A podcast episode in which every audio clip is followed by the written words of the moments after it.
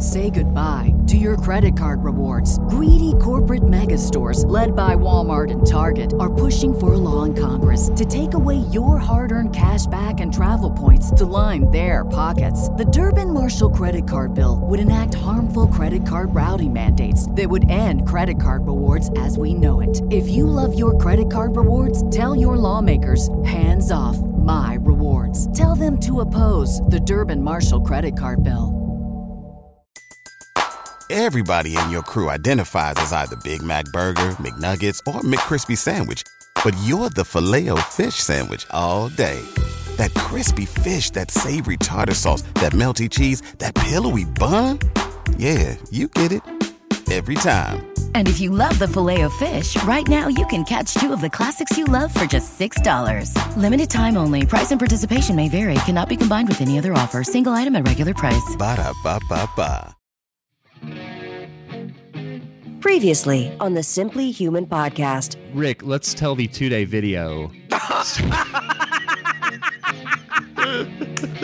Oh, man. It's episode 63 of the Simply Human Podcast with your hosts, Mark and Rick, two human beings being human. Our goal is to help you understand how humans are designed to eat, sleep, move, and enjoy, and how you can start living more like a human today. On today's show, it is best-selling author...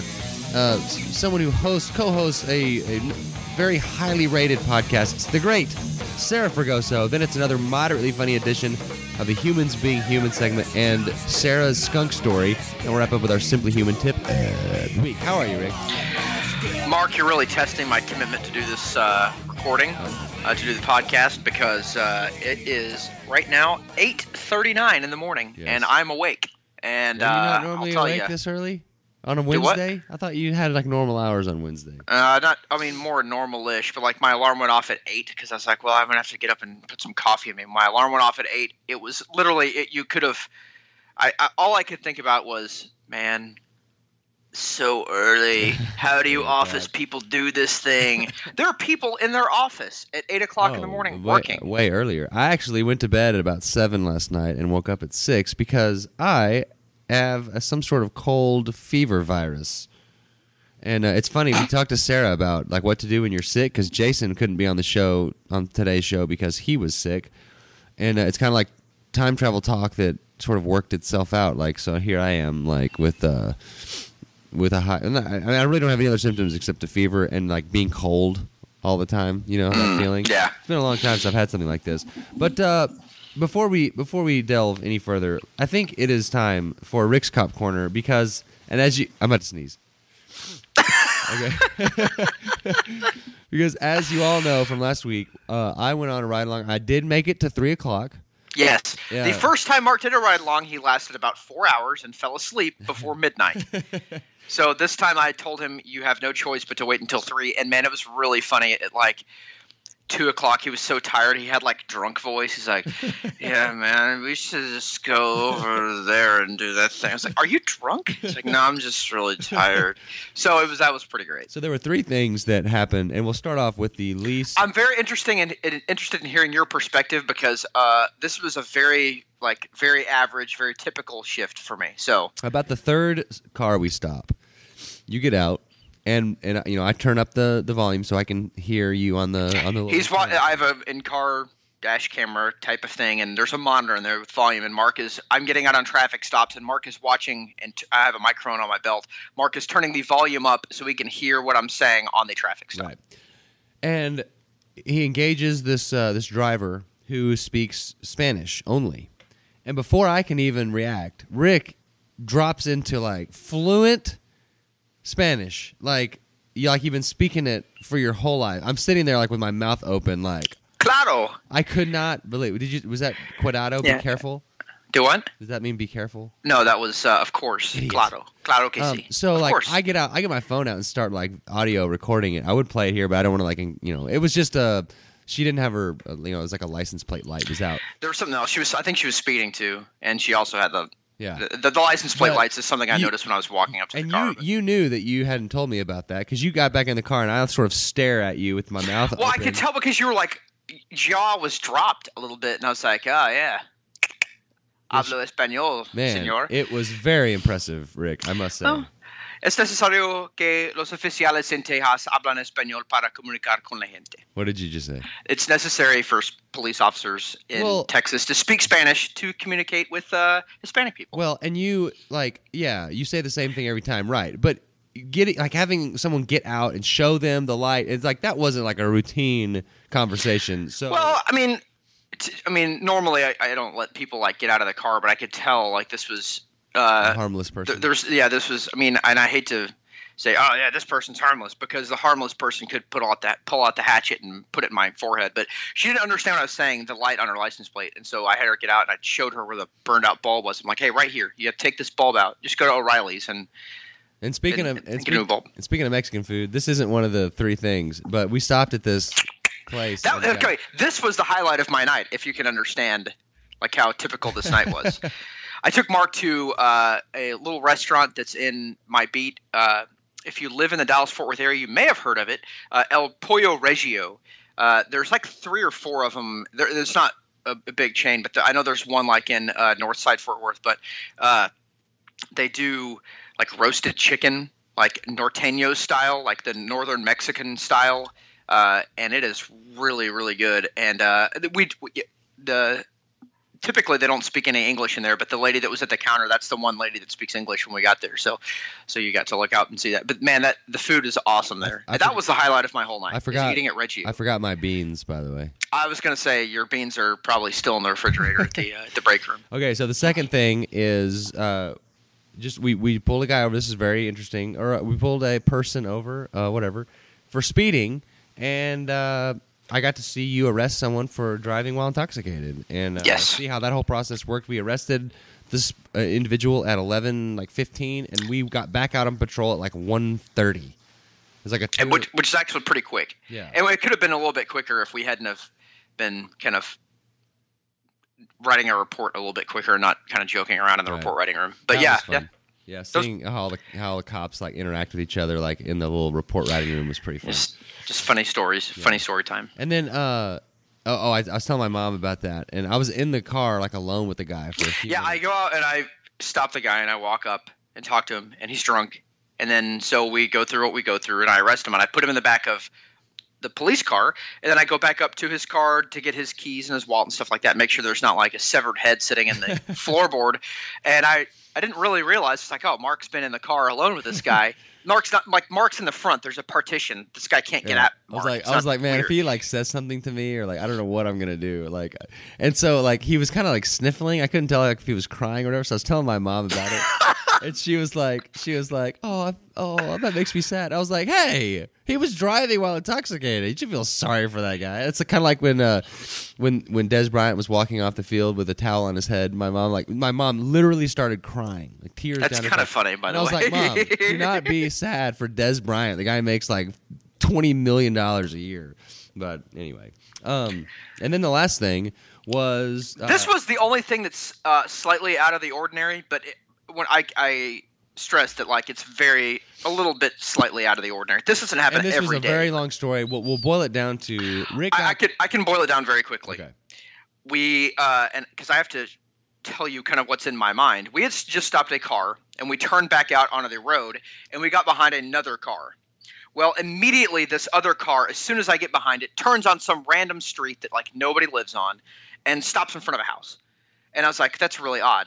And I run the plate on the car, and it comes back like all the way across town. I was like, which isn't in and of itself, that's not super suspicious, but I'm like, okay, it just happens to be a very strange coincidence that as soon as I get behind this car, he's home. He's magically at his destination. Yeah. That happens kind of frequently, and so I drove around the corner and got in a position where I can see this car again. And I'm doing some research. I'm running the name on the plate, and he's a local person that's been in jail numerous times, just got out of the penitentiary for drugs and robbery and stuff like that. So I'm all this adding up. I'm like, okay, this is more suspicious and more suspicious. I'm just going to keep watching. Well, when they parked in front of the house, they were legally parked. Their right wheels were within 18 inches of the curb. While we were watching them, and this is inexplicable to me, they did a three-point turn in the street and then oriented the car to where it was illegally parked. The left wheels were along the curb. They're facing the wrong direction. And I was like, huh, well, you have to have a reason. You don't have to have a reason to talk to anybody, but to compel them to give their personal information, that you have to have a crime. That's basic, and there's ways around it. That's the basics, what I'm talking about. You have to have a reason for contact. And so, hey, the car's illegally parked. That's my reason for contact, because that's illegal. It's illegal to park that way. So I go up to the car, and it's two guys. And I was like, hey, how's it going? Hey, you're illegally parked. And he's like, oh, yeah, well, we just stopped because we had to put, like, power steering fluid or something in. I was like, oh, okay, well, I mean – be that as it may, you're still legally parked, so I need your driver's license. So the driver gives me his driver's license. It's the name that's on the tag. It's the guy that I already researched. Not before he got out of jail. Walked back to his trunk and opened his trunk. Yeah, that was – yeah, he opens his trunk, and that was when I was like, hey, let's all stop moving around quite so much. Let's all just be very still because I don't know what's in your trunk. Yeah. Well, he had a male passenger with him, an adult male passenger, and I just asked him for his name because these – I mean, this whole thing is not – adding up, and that is the best way I can think of to describe, like what you call a hunch. Like I just had a hunch that something was off. It's because it's you can't exactly put your finger on it, but there's several factors, and you're like, man, they don't live there. The cars are not registered there. The driver has significant criminal history. Something's not all the way right. So I asked the passenger for his information, so I can run him. And he says, well, you don't suspect me of a crime. I don't have to give my information. I was like, yep, that's absolutely right. You absolutely do not have to give me your name or date of birth or your driver's license or anything like that. Then Rick tased him and like drug him back to the... Well, he gets on his phone immediately. And when we approached them, he was on his phone. Remember? Because when he came into the light, he was like looking for us. He was on his phone, like before we even drove up. I didn't realize that. Well, I'm walking back to my car, and I hear him say something to the effect of, I need a sergeant out here. And I turned around. I thought he was talking to me. So I say, do what now? And he said, no, I'm on the phone. And I was like, okay. So I know immediately, okay, he's already phoning in his complaint, which is adding more to the pile of like something wrong is going on here, because sometimes when someone has done something wrong, they think the best way is to raise a big stink and file a complaint. I'm not saying that every time somebody files a complaint that they don't have any basis for it. I'm absolutely not saying that. What I'm saying is sometimes when someone feels like they're about to get caught, their inclination is to whine and cry about it, and that's to complain like, oh, this officer was talking to me, and oh, he's being so mean. Well, that just happens sometimes. So I'm like, okay, whatever. So I go back to the car. I run I have already run the driver. I already know he's clear of warrants, and because he just got out of the penitentiary. So I go back and I give him his license back. I was like, I'm not going to write you a ticket. I don't write parking tickets generally, but just FYI, you have to, I tell them your right wheels have to be along the curb line, whatever. Also, their excuse for pulling in front of that house was that the passenger that wouldn't ID himself, they had his daughter in the car, like looked like probably she was 7 or 8 years old. Yeah, I'm just taking her down the street. I'm dropping her off. And I was like, oh, okay. Well, why didn't you stop the car in front of the house that you're going to? Oh, because we need to put power steering fluid in. Well, power steering fluid isn't a thing that you need to stop 5 houses before your destination to do. It's not like motor oil. It's not an essential to run your car on. So those are other factors why I was like, this is weird. Their story doesn't make sense. Well, of course, when I release them, they drive the opposite way of where they said they were driving dropping the child off at. So their story of we pulled in right here because we're dropping my kid off is a garbage story. They just said that because they have to alibi why they stopped right there. And the reason they stopped right there is because I was following them, and they thought, well, if we don't want to get followed anymore. Well, so immediately after I got done, my sergeant calls me, like within 2 minutes probably, and he's like, hey, what was the deal with that car? You just the parking violation? And I tell him the whole story. He's like, oh, okay.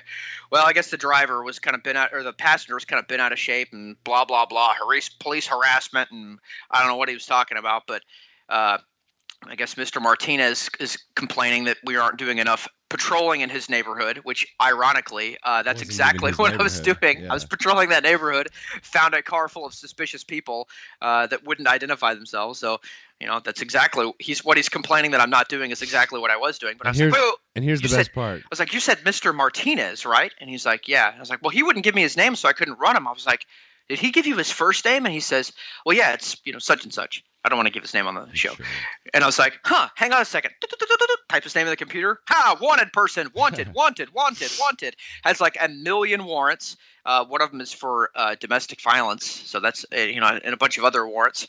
But the domestic violence one is the one that sticks out because those are things I take pretty seriously. So the funny part of this is if he would have just shut up and not give his name to anyone, then no one would have found out. But he had to just really press his issue and like call to complain about me doing my job and give his name. And I tried to pick him up on Sunday, but we were really busy Sunday night, so I didn't get a chance to. But yeah, I'm going to try to pick him up. You don't need a reason. You can, if you see him out walking around, you can just go arrest him. Like, well, I mean, I'm going to start every shift off by confirming it's still a valid warrant to make sure that they didn't vacate the warrant or they hadn't served it or whatever, picked him up on it. Cool. But yeah, I'm going to go. If I see him in 7-Eleven, I've done that before. I've walked into 7-Eleven to get coffee. I'm like, hey, you have a warrant. What? Yeah, you got a warrant. You're under arrest. Like, it takes 5 seconds. So, it would be lucky if I ran into him that way, but I probably won't. But I'll have to do a little bit of work to find him, but I'll find him. Yeah. Well, so it was very fun. And this is kind of a weird thing. If we need what I meant is that level of stupidity doesn't happen every day where someone like, I get people all the time who are like, yeah, I don't want to give him a name. Okay, well, whatever, dude. But like the level of stupidity of like being smart enough to not give his name when he knew he was wanted, but then to call to make a complaint and give his real name later, like that's pretty stupid. It's pretty awesomely stupid. Yeah, that was amazing. So we need to start stumbling towards our interview with Sarah. But one last thing, I crashed around 4 a.m. Sunday morning. Yeah, you did last till 3 a.m. And I wore my sleep mask to sleep because I know that like if I wake up and it's sunlight, then it's I can't go back to sleep, and I know I needed to get my sleep. So I'm asleep and I have a dream, and you're in my dream, and your pants were off. Was I floating in the window? So you're in my dream, and you say this to me. You say, "Hey, just 5 more minutes, and that'll be 7.5 hours of sleep." Almost immediately, I wake up. You remember like the last thing that you dreamed pretty vividly. That was the last thing I dreamed. I take my sleep mask off, look at my watch, and it's 11:35. It had been like exactly 7.5 hours. Isn't that weird? It's not that weird, you think it's just a coincidence, or do you think you have some sort of internal bodily clock that told me that I had been asleep for 7.5 hours? Weird. That is weird. I don't know. I've never had that experience. All right, we need to get to our interview with Sarah. Jason was going to be on the show, but he's sick. We're going to reschedule another time with Jason. Like us on simplyhumanlifestyle.com. Is the website. Like us on Facebook. Follow me on Twitter. I just tweeted something, and Vinny Porter just responded to it. But anyway, we can talk about it some other time. But also leave a good story. Yeah. Also leave a review on iTunes and be entered in the January T-shirt giveaway-a-thon. And I guess that's it. There's still links to the nutrients, multivitamin, the Skinny Fat on the website. So here's our interview with Sarah. We talked to Sarah about being sick, how to get better, licking elevator gum, vitamin D, Rick's favorite vitamin, water, rest, problems with the paleo label, the Jassa method, time management, and everydaypaleo.com. Here's Sarah. Actually, Rick, when I called Sarah, I accidentally hit like the video part. And I just worked out again, so I'm wearing I'm wearing a T-shirt. But I was like, man, good thing I like didn't like. Oh, I need to call Sarah. I just got out of the shower. Hang on, let me Skype her. And then it's like accidentally pull up the video. Yeah, phone. That would be an accident, sure, Mark. Oh, sorry, I dropped my towel. It's like, yeah, oh, geez, you guys are hilarious. That would be a great tactic on like a dating site. Be like, oh yeah, we can Skype. Whoops, I didn't know it was video. No, I don't think that would be a great tactic at all. I think that would people would think you're a bad hipster. Yeah. Which is why I'm glad I never had to date on an internet site. So. Well, welcome, Sarah. We've been recording for the last couple of minutes. I figured as much. You guys are so... The recording ambush always gets me. I love it. I love it, too. Awesome. I kind of had a sneaking suspicion. Yeah. Okay. Right. Well, Jason, who was going to be on the show with us, Jason Seib, the great Jason Seib, he just called me, and he is like deathly sick. Well, not deathly. I exaggerate. He's very sick. Okay. Yeah. So I said, do we need to be sending flowers or? Yeah. Right. So, but and let's everybody. I always talk about like y'all's show, the Jassa Fit podcast. Yeah.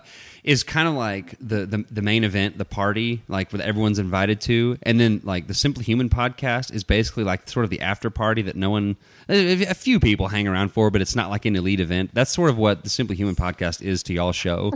It's like basically all of your listeners, like there's like 1,000 of your listeners that listen to our show. And that's, so I don't need to like introduce you because I think all of my listeners know who you are. So the Sarah Fragoso, everyone. And let's talk about real quick. Okay. Jason is sick. Yes. Let's talk about like, okay, what do you do if you have the flu? Everybody just, you know, you see Facebook posts like, right. Well, I know it's for me, I have flu. So it's Tamiflu, Tylenol, and Sprite for the next 2 days. Like what? Just sort of talk about that and like why is that, or what's a better way to get better? Right. Well, it's a really, really interesting question. What I love, what cracks me up is when I hear people who are like, I'm paleo and I never get sick. I'm like, really? Do you live in a bubble? Yeah. Because, you know, what's great is I do feel like I am sick less often, but I'm sorry, I have young children and they do this thing called, I don't know, absorb germs and then just like, sneeze on you on a daily basis. So totally avoiding being sick all the time is just not realistic. And plus, in my opinion, I think it's actually really good for us to get sick every now and then because that kind of does this thing called build immunity. So you want to be exposed to germs. Right. Being sick sucks. Yes, it's not comfortable. And I don't think it's healthy to be sick all the time. But if you get something now and then, that's just part of life. And there's a good chance that whatever got you sick that time, you'll avoid the next time if you've got a strong immune system. Quick side note. There's a story that my brothers like to tell about me absorbing germs. One time we were in a hospital elevator and there was gum stuck to the wall of the elevator and they dared me to lick it and I licked it. No. Oh my gosh. So anyway. Oh my God. Well, I don't think that's real surprising to anyone that listens to this show that Mark has done that. And I think what would be more surprising is to hear that he hasn't done it in 20 years. Like, I would think that would be something you did last week. Yeah, I also ate a half-eaten turkey leg off of a park bench at the state fair one year. Oh, perfect. Yeah, well, so I'm very strong. Protein. All right, so sorry. Back on track. What to do when you're sick. So here's kind of like my family's approach to this. And, you know, believe it or not, I think it has something to do with a book release. I'm not as bad as Jason, but my family too has been fighting this little cold all week. And on Tuesday, I started like going, oh no. You know, when you get that feeling of just being worn down and that little sore throat. Yeah, you know it's coming. Our kind of protocol for kind of fighting off the sickness or getting through it a little bit faster is threefold. So number one thing that we do is we up our vitamin D intake. That always seems to help. So we do supplement with vitamin D. I like do a double dose on the day that I might start feeling a little under the weather. And then I also up my hydration. So I just make sure that I am drinking plenty of water, that I might add a little electrolyte tab in there to make sure my electrolyte balance is really good. And then I really believe in like the old adage of like the chicken soup thing, like that is legit. So I make sure I've got bone broth going on and just, you know, hydration, rest is the third one. That's the third one. Making sure you get enough sleep. Like you have to listen to your body when you start feeling run down. It is a sign telling you you've overdone it. You've been exposed to germs. You don't have the immune system support right now to respond to that in a manner in which it's going to keep you from being sick. So lay your butt down and take it easy for a little while. So that really seems to help all of us just get through it a little bit faster. And now some of you are going to laugh at me because I know this is like totally probably placebo and I don't even care. For whatever reason, if I get airborne and I take a couple of them and I wish that they were like paying me to, because I'm not really even endorsing this or suggesting that you do it because like I said, it's probably placebo. But those little airborne things, I swear to God, they make me feel Hold on, like what is that? I don't know what that is. So Google it real fast. Okay. Look it up. You've never heard of this, Mark? No. Wow. It's like developed by a school teacher. Other stuff, yeah. Airborne. Right. So it's like zinc and vitamin C. And it's kind of like one of those emergencies. Okay, yeah. If you've seen them before. There it is. I'll link to it in the show notes. Okay, cool. So yeah, and like I said, I don't know if it's placebo or not because some people I've heard say, oh, that's just ridiculous. But I don't care if it works. Then yeah, if it works, it works. And I wrote an article on my website a long time ago. It's called like the 1-2 punch, and I'll link to it in the show notes. But like, you never just like. Your immune system is there to ward off, you know, infection and disease and all that kind of stuff. And so like if for you to get sick, if it's like something has to happen to your immune system. You know, it has to be weakened in some way so that it can be infiltrated. So like if you're not getting enough sleep, if you're not getting the vitamins and minerals that you need, there has to be like something that's going on that's not the sickness that weakens your immune system so that you are, you know, that you're susceptible to that disease. So it's like if you can eliminate that the first punch, whatever it is, by getting enough sleep, you're really going to do a lot. Now, there's some things like you're just going to get, like it's just the one punch, it's going to knock you down. Right. Like, but the everyday stuff, sort of the more typical stuff, you know, it's an indication that something else isn't dialed in exactly right. And I think that's it's a good way that if you just kind of know your body and listen to your body, that you know, like sort of what that one first punch is. Yeah, often for me, it's like a stress response. Like, okay, we just finished a book and we've been marketing it and we definitely have been pushing ourselves a little harder than usual. Duh, no wonder we're both a little bit sick because we're not as equipped as we usually are to fight off those germs. But, you know, there are things like strep throat, for example, that I don't care if you're, you know, Superwoman. Right. You can't really avoid that when you're, you know, affected with or infected with something like strep. So, yeah.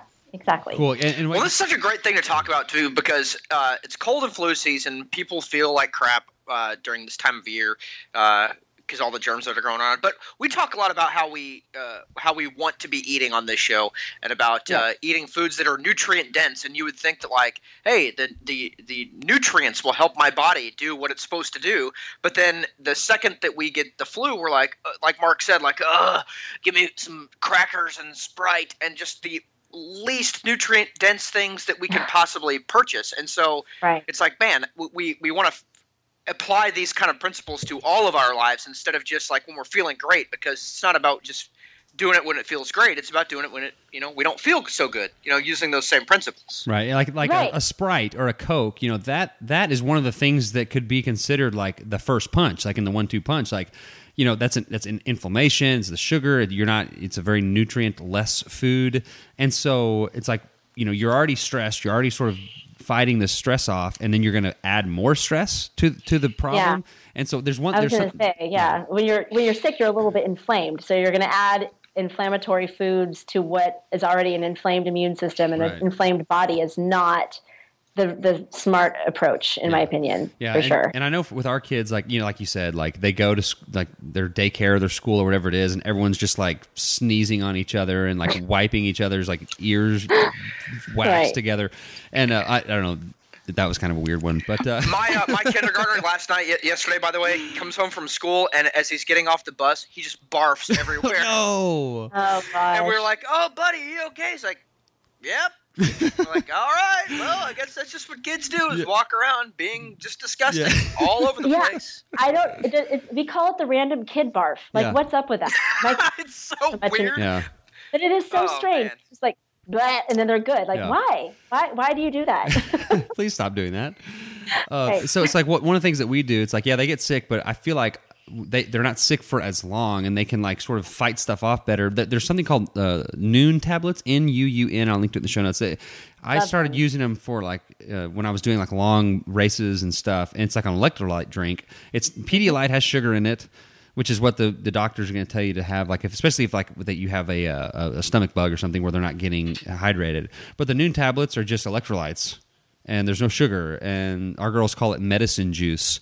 And so they know if like they're not feeling good, and even if they are feeling good, sometimes they get a little tab of Nuun in their water, and they get some medicine juice. But so it's just, and then they, you know, like we said, just make sure. I know like white rice cooked with butter and salt and what else do we put in there? And a little bit of bone broth in the white rice is like a great thing because their bodies need some energy to try to fight off this stuff, and it's like sweet potatoes really good. So anyway.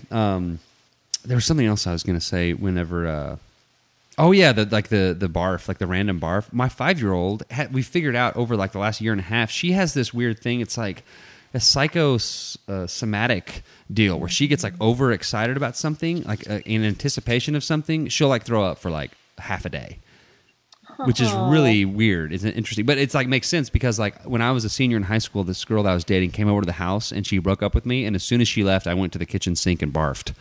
So, so like father, like daughter, I guess. So, Oh my gosh. Yeah, I had some psychosomatic. So if you're listening, I've made it. Okay, I'm famous now. I have my own podcast, and I do CrossFit. So leave me alone. I don't do CrossFit. Shut up. So it's funny that this girl I was. Rick, you remember Zach Small? Yeah. He was over at the house. This long story, but we were talking, reminiscing. He dated her too, so we found her on Facebook and we sent her a little message, and all she did was liked it. She just gave us a thumbs up. She's still rejecting you to this day. Yeah, so that's gonna be your white. That's gonna be your white whale, there, Captain Ahab. Yes. All right. Well, so that's the getting sick talk. Jason and Sarah have something super cool that they've talked about, and most of you listening probably know what it is, but it's the Jassa method. So Sarah, tell us about that. Sort of start from why you started this project, and sort of describe it, and then we'll probably talk about it for the rest of the time. Sure, yeah, and not to sound like an infomercial, because I don't want to do that to your listeners, but the Jassa method is basically a compilation of all the work that Jason and I have done together over the years, including, some really solid research just on understanding, why some people just can't make a lifestyle change and stick to it. There's so many people who say, well, I've done a Whole30, or I've done that 21-day challenge, or I've done, 2 weeks of paleo. And that's great. And then most of them are and I feel so much better, but I didn't stick with it. And not just that, but there's, all of us who don't really know where to start with anything. Where exactly do we start? We don't all know this, but, the audience that listens to Jason and I and to you understand that, there's the meditation piece, and then there's getting enough sleep, and then there's the stress management, and then of course there's nutrition, and then there's the fitness component. But how do you just wake up tomorrow and do those things? How do you just flip a switch and go, okay, tomorrow my life has changed, done? It doesn't work that way. And I know from my own experience that, this whole process of living your healthiest, best life possible is a journey. It's not something that you just figure out tomorrow. And that's my whole problem with the word paleo, is that people take it and then they follow the rules, and the rules don't work for them. And maybe their tummy ache feels a little bit better, but they can't stick with it because just like any other diet, it turns out to be not sustainable. And it's a great jumping off point. And I'm not dissing paleo. It's obviously my brand, Everyday Paleo. I love paleo. I love the lifestyle. It's changed my life. It's changed so many people's lives, but there's something that's missing. There's a component that we don't have that isn't allowing people to wake up in the morning and live their life, whether including their fitness, their meditation, their walking, their weightlifting, their sleep, and not think about it. It should be, like Jason says, it should be as easy as brushing your teeth and taking a shower. It's just something you do. It's not something that you stress out about. Yeah, so being a human should be second nature. It should just be something that you do. And the fact that that's sort of the whole idea behind Simply Human. It's we shouldn't have to think about it. It's getting to that point where you just wake up and you don't have to think about, okay, what is the process of getting out of bed? I don't understand. Let's see. I have to move. Is my right leg first or my left leg first? I need to weigh my slippers. It's just get out of bed and you don't have to think about it. And so that's kind of. Well, and I think a lot of that comes from, your standard, I guess you'd call your mainstream diets and exercise programs and stuff like that. They're so well regimented, and I speak for our segment of the audience that struggles with stuff and is very, very imperfect with all this. And there's a mindset when you do those other things that everything is you have to check off everything off a list. And it's like Mark said, it should be intuitive. It should be being a human is what my brain and is wired to do. It's what's written on my DNA, but we're conditioned over so many years to like Mark said, okay, what do I do first? What do I do second? Like we're following a recipe, and it's really not what we're supposed to be doing. It's not what we're designed to do. True. But the issue lies in that we don't live in a world conducive to living like a human. Right. Exactly. We just don't. And, that's what I'm saying. That's where the problem lies right there is the dichotomy. And if you do live in a context where, you know, doing all those things is second nature, you're sure as heck not listening to this podcast because you don't know what a podcast is. That's right. You are somewhere very happy on an island that is remote and far removed from a computer technology-laden world. But, you know, it doesn't mean that any of this is impossible. It just means that you really have to restructure and reprioritize your life. However, that sounds hard, right? Like, who wants to do all of that tomorrow? So the Jassa method really is a program. And so people have asked us, like, well, what am I going to get out of this book that isn't in every other paleo book? Well, it's not a paleo book. It is an actual method that Jason and I have created together to help people get from point A to point B without it being stressful on the body, because really any change is stress, whether it's good or not. So to try to make it all happen in one day is really irresponsible of us as trainers and coaches anyway. So, you know, we both work with people every single day. We both own gyms. We both have clients. And this is literally the steps that we take our clients through to get them to, from wherever they are right now to where that better place might be without having it be this stressful, challenging, impossible event. Because there's some people who can take on all these lifestyle changes and they can just do it. That's a very small demographic, in my opinion. I think that the larger demographic is very overwhelmed and they don't know where they're supposed to start in their own body. And there's so much misinformation out there, you know, and there's this stigma of, okay, fitness needs to either look like running a marathon or Biggest Loser or 5 days a week of CrossFit. And people either jump right into that and they're doing way too much, or they're too scared to do anything at all because they know that that seems impossible. So, you know, we talked about this the other day on a podcast that's yet to air, on Kiefer's podcast, where it's like you have to know where you are in order to even start. So following the steps that we outline in this book basically will get you to where you need to be in your own time and in a way in which you're not going to be stressed out, where you can wake up on the last day of this program, of this method, and be in your body as a human is intended to be without wondering what the heck you're supposed to do. You know, that feeling, which I remember of, oh my God, what am I going to eat for breakfast? Oh my God, what am I going to eat for lunch? Holy cow, I have to go to the gym. Where am I going to fit that in? And I totally remember having that stress response to making this incredible change, which we want to help people overcome. And also those folks who will do that 30-day challenge and then not stick with it. Like, why isn't that working? So this is more of a, you know, when you're done, this is the rest of your life. Yeah, not a, oh, I tried this and it didn't work. And that's sort of the genesis. This is good for two reasons. Number one, it's good for the people that have problems with that, like to help them get started. And also it's good for those of us who struggle, so we like know that, okay, I am not weird. I'm not alone, that, you know, I still have questions, that I still, you know, have problems jumping in, you know, and addressing different situations. It makes me feel more normal and less like a man. How can I get this right?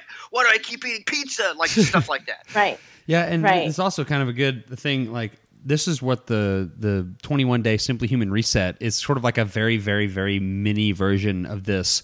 And it's like, it's not like a 21 day program. At the end of the program, you're going to have to completely reinvent the wheel and you're not going to know what to do. It's like, it's a path to the sustainable path. Like, you need to start doing things today that you're, this version of yourself that you envision as being super healthy is doing. Like, don't like starve yourself for 21 days, or like do a cleanse where you're only drinking, you know, vegetable juice. And then at the end of that time, like, now what? You've destroyed your metabolism. You're, you know, it's like now you're not at that place. It's just like it's a gimmick. And so, yeah, right.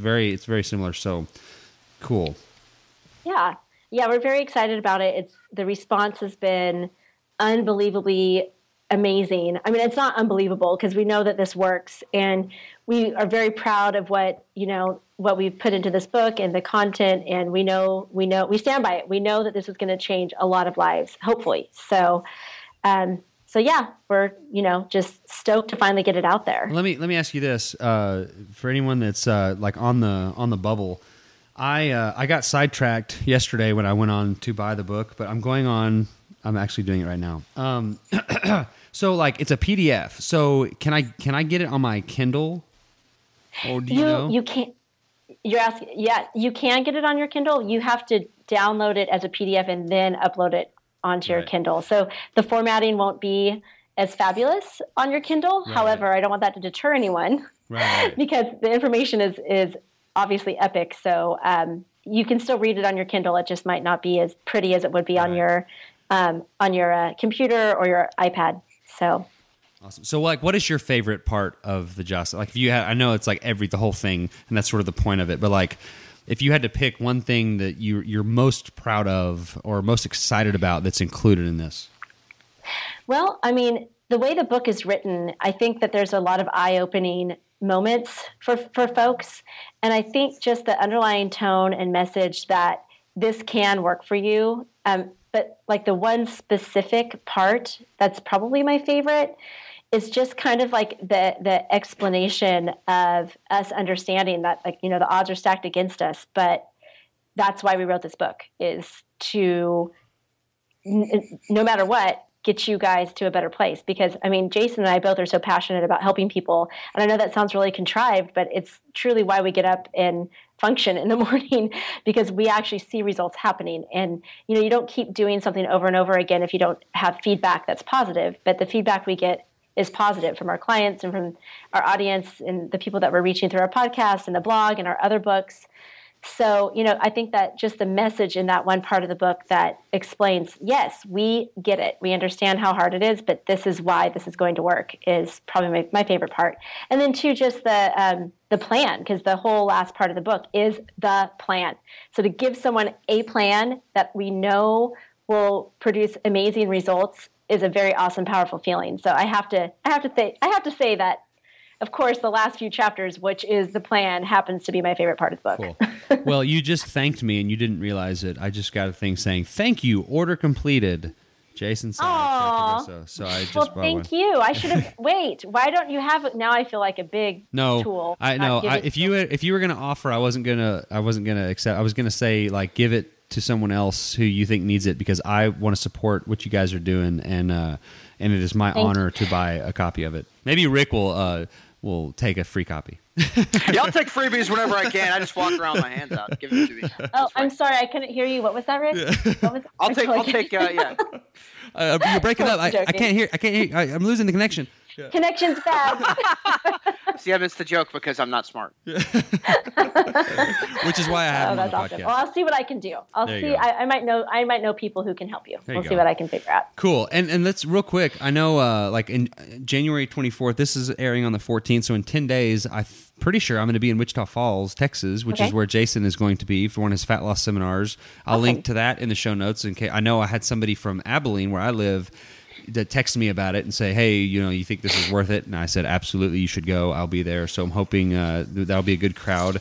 Golly, I'm trying to think. We're almost out of time here, but I guess the last thing we could talk about is just sort of what you're doing now, and you're really focused on the gym and your clients, and you're homeschooling your kids, and just briefly, let's talk about time management and sort of you know, kind of things that you have to do in order to like get into things in your day that are important.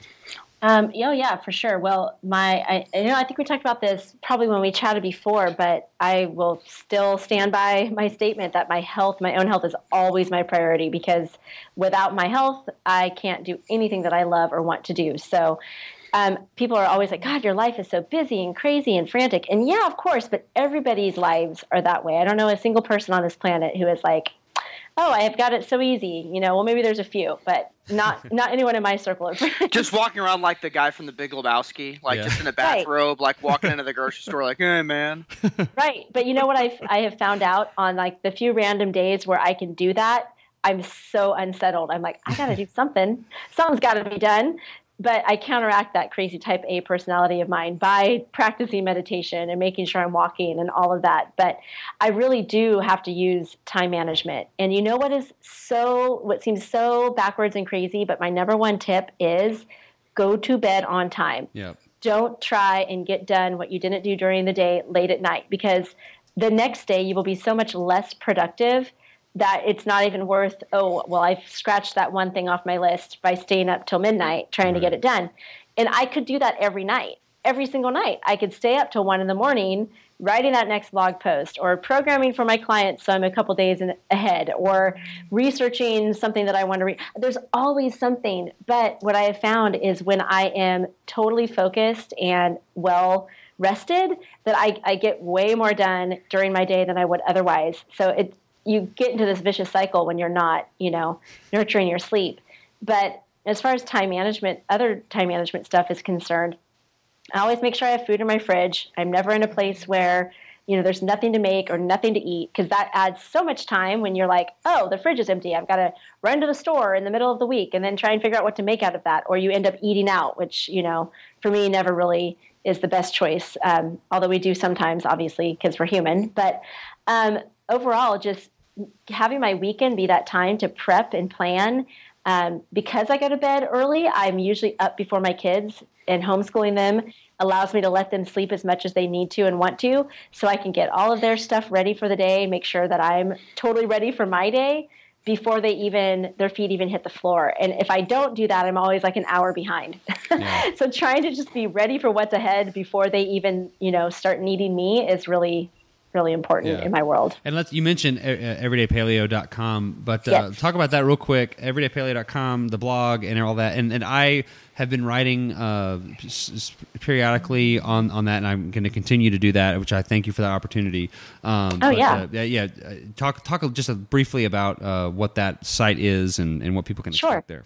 Sure. So my website is everydaypaleo.com. And yes, you are a contributor to that site, Mark, and it's awesome. I love all of your work and what you do, and so do our readers. And basically, it's a recipe and advice blog. So anything that you want to know about nutrition, fitness, sleep, stress management, I've been blogging for, holy guacamole, 6 years now, I think. So there's, 6 years of information that is free and awesome, in my opinion. So, I think there's over 500 or 600 recipes on the site at this point, and blog posts from myself and from Jason and from you and from other awesome contributors that we've had over the years that cover just a range of topics that are helpful. So, you can check that out. And all of my books are on the website. So if you're interested in seeing what my other books are besides Jassa Method, you can find those there as well. And just real quick, and I'm going to wrap up, and we're going to transition to the Humans Being Human segment. But I was approached by a local media outlet, Rick, K-Texas, and I'm going to start doing like a weekly segment on the morning show, and it's going to be like a planning and prepping and sort of recipe. And I'm going to exclusively, when I mention recipes or anything, exclusively use your books. To give you some love in Abilene, and the Abilene Natural Grocers carries your stuff now, so they can. It's not like, well, I don't know where to get that. They can just go to Natural Grocers and buy it. That's awesome. Yeah. So anyway. Thank you so much. Yeah. I'm honored. Well, very cool. Thank you. Yes, that's finally they're like they. I've been trying to get Jason's book in Natural Grocers for over a year, and it's kind of funny They were contacting him, and he didn't realize that's who was contacting him, was the same guys that I was telling him about. So he was like, oh, I don't know who that is. I'm just going to keep blowing him off or whatever. And then I was like, no, that's my guys, please.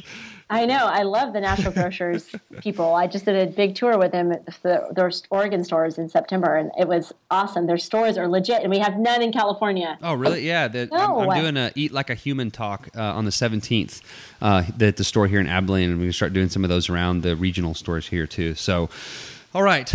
Sarah Fragoso, always a pleasure. We are now going to transition. I will do some a quick transition sound effect. All right, now it's so ridiculous. Welcome to the Humans Being Human segment with Sarah Fragoso, and this is a story that I hesitate to even have you tell it because, wait, Mark, I'm so disoriented. How did we end one segment and start another? I didn't hear a official noise. Oh, yeah. Supposed to segue us. I made a noise. Trust me. I could have made a much worse noise. Yeah, no kidding. Oh my God, there was a story that you told on your podcast about a year ago, and I thought this would be perfect is for the Humans Being Human story, and it involves a skunk. I doubt Rick has heard this story, so let's tell it. Oh my gosh. Okay, so this was in the middle of the summer, and we'd had some really nice weather because it gets super stinking hot in Chico, like 110. So we had our windows open, and the house that I live in it's an old, is built like in the 50s ranch style home. And the whole kind of back side of the house is these huge windows, which is great. I love it. And they open from the bottom, so you can pull the windows up. So we had all the windows open in our living area, and then the kitchen connects to the living area. So those windows were all open, and our sliding glass door to our bedroom, which is connected to the kitchen, all on the back side of the house. All windows were open. It's a lovely evening. We're sound asleep. It's probably 2 a.m, and my little Chihuahua wiener mix dog, Lala, Pollyanna, was sleeping on my bed, and she starts doing this little, like the little growl and bark thing. And I'm like, well, whatever. She does that sometimes. And she jumps off the bed, and when she has to go to the bathroom, she does little circles. So I'm like, okay, so she wants to go outside to go pee.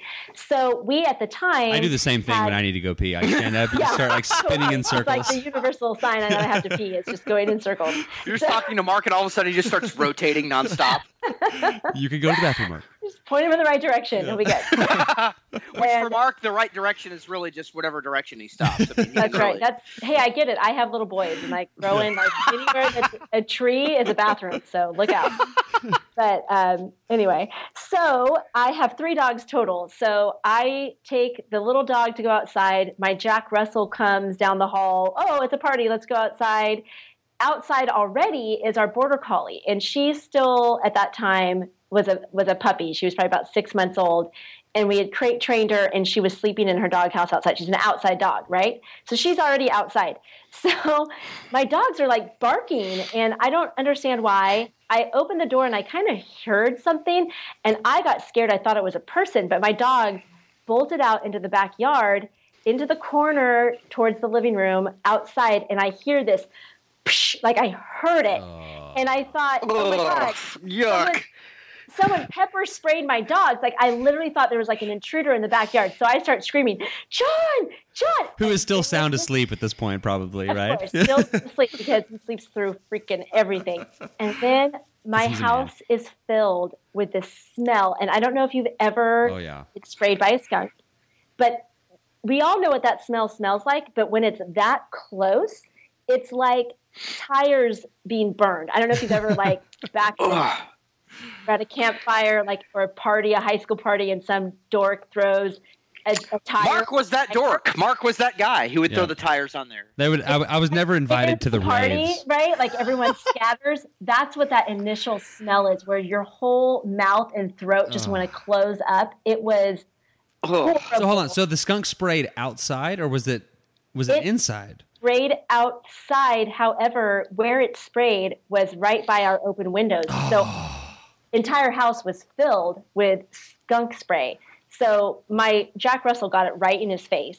Oh, and no. It's a hero. Gosh. I still don't really know what's going on. And so the doors open.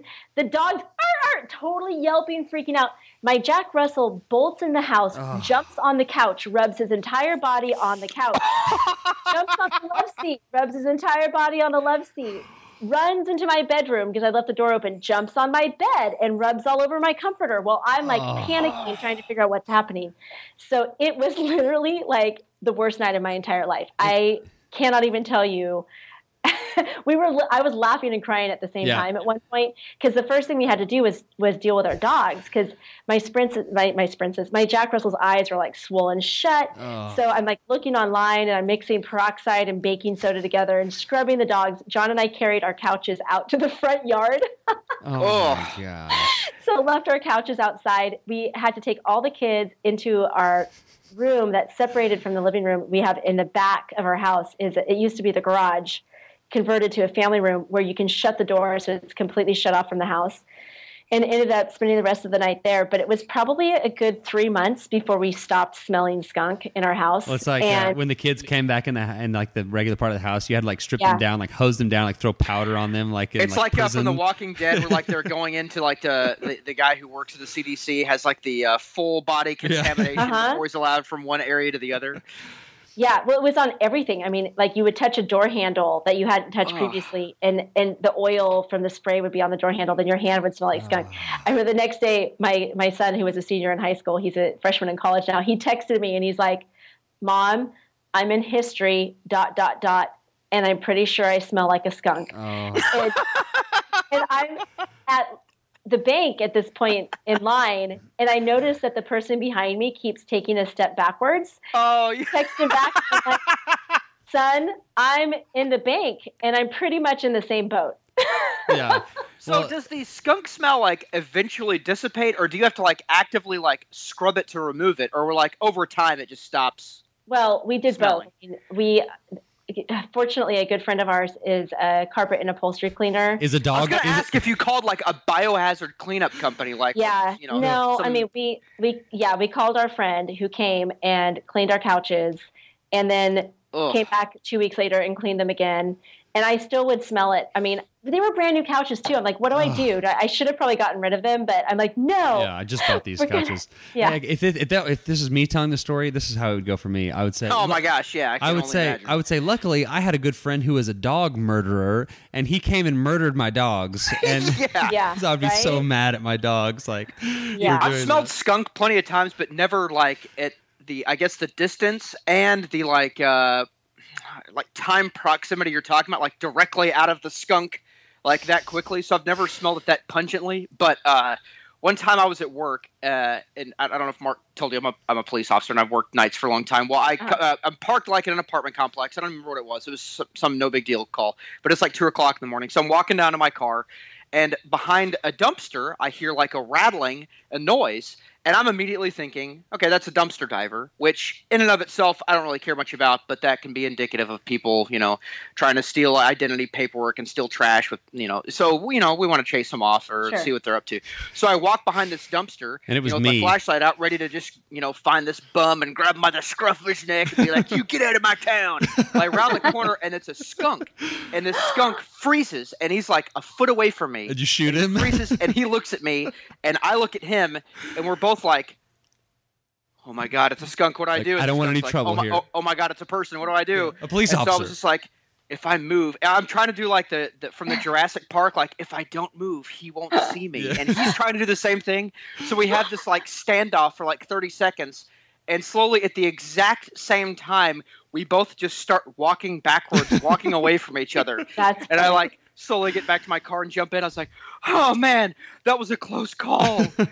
So, like, yeah, that's for me, hilarious. A close call at work isn't like, you know, rounding a corner and there's like a gang of people loading up their shotguns. It's almost getting sprayed in the face by a skunk from like a foot away behind a dumpster. Well, the one skunk is holding your eye, you know, like holding your attention, and then like the second skunk comes from the side and like jumps onto your neck. And, like it's a skunk ambush. They're like just gnawing at me, and spraying in this terrible fit. Skunks could take over humanity if they wanted to. They really could. They have that power. Yeah. You know what? That's a very good point. Maybe they're just. They're like the guardians of the forest. Like they know that that's their realm, and they allow us to have our civilization. We should all work in harmony with the skunk. Yes, I agree. And you know what? They're really darn cute. Those skunks. They are. They really are cute. But you know what? They're also murderous. They also kill chickens. So we had kind of like a string of bad luck with a skunk, and we had the skunk spray us, and then we had a family of skunks come and kill some of our chickens. So I'm not a big skunk fan, to be perfectly honest with you. Like, I love to live in harmony with the animal kingdom. I just don't like me some skunk all that much. Yeah. I can't imagine there's anyone ever in the history of mankind that's ever been like, I really just enjoy skunks. I'm sure there are. Like just goes outside and lifts his arms up Ace Ventura style and all these skunks run scurry on his arms. He's like, oh, skunks. I guarantee there's someone out there like that, and I don't like that person either. Yes, yeah. Well, I get that a lot too. Like I'll be standing in line at the post office or something and people will start like backing away from me, and I'm just like, it is a skunk. And they're like looking at me like, no, that is not a skunk smell. You. A skunk localized the smell directly in the backside of your pants. Oh my gosh. So it's definitely a more humbling experience to have that happen for sure. Awesome. Well, that is perfect timing. I knew the skunk story would be good. So, all right, Sarah, we're going to end the segment, but hang on and we'll say goodbye off the air. So, Sarah, thank you so much for being on the Humans Being Human segment and for being on the Simply Human podcast. Of course. My pleasure, guys. You're listening to the Simply Human podcast. All right. Thank you, Sarah, for your time and also for the funny skunk story. And, we talked about the Nuun tablets with Sarah. I'm actually drinking Nuun tablet water right now, and I was looking at this Airborne cold medicine. I'll probably be over this thing in a couple of days, or I would get that too. But anyway, I should be back up and running soon. We're interviewing Ori Hofmekler tomorrow. So. Oh, we are? Yes. What time tomorrow? I think like 2 o'clock. So. Oh, okay. Sweet, that'll be fun. Hey, I got to talk to you off air about that. Okay, sweet. Anyways. All right, it is now time for the Simply Human Tip of the Week, something you can start doing today to become a more healthy human. And it really goes back to something Sarah said in the interview. It's basically take care of yourself first. Like, if you're sick, get better, and then, don't worry about work or anything else. Like, take care of yourself. Well, and it's something that I think a lot of people that listen to the show are probably parents, because we get a lot of traction with our Simply Human Moms stuff that your wife does. But I understand the tendency to say, I'm going to take care of my children first and then I'll come second. It's just that's the nature of being a parent. But if you are not healthy yourself, and whether that's we're talking about being sick or not being sick, whether or not you're in a good place where you feel good and you can work well, if you haven't taken care of yourself first, you can't be expected to take care of someone else. And whether that's in any regard, you have to first put put yourself first. I'm going over the same point over and over again, but that's. Well, it's like what they tell you in an airplane. Like, if you're sitting next to a small child. Yeah, that's the example I was trying to think of. If you're sitting next to a kid and the little masks drop down, put yours on first before you assist the old person or the little kid next to you. It's not being selfish. Yeah. Right. It's the order in which you have to do things. You can't help anyone if you can't breathe on the airplane. So you have to put your thing on first so you can breathe. Then you can help everybody else out. It's the same principle. Like if the office building is on fire and there's women and children present, you get the heck out of there as fast as you can. Yeah, you run out as fast as you can. Then on the street, encourage them, like, run out, go down the stairs, run out the door. I think everyone understands what I'm saying. It's not a super complicated point, but you can't help someone be healthy and have good opportunities if you yourself are not taking care of your business and what you need to take care of first. Exactly. All right. Well, that wraps up the tip of the week. So thanks for listening to this edition of the Simply Human Podcast. Coming up next time, it is an interview with Ori Hofmekler, and then we're going to have Jason Seib on, since he was sick when we recorded today, or for this show. We also are going to have Kate Galliett back on. I didn't make the joke. Good. Yeah. She's tired of hearing it. Yes. And, Sean Croxton is coming up. We've got a lot of cool guests coming up. So find us online at simplyhumanlifestyle.com. Links to the Facebook page, YouTube channel, Simply Human Kids page. Follow me on Twitter and Instagram at simplyhuman52. Email the show, simplyhumanlifestyle@gmail.com, or email Rick at simplyhumanrick@gmail.com. Please leave a review on iTunes, good or bad. Any publicity is good publicity. And thank you for making us part of your day. I know there's a lot of options out there, and we appreciate it. So that's going to do it for this edition of the Simply Human Podcast. And remember, es necesario que los oficiales en Texas hablan español para comunicar con la gente. What did you just say? So until next time, enjoy yourself.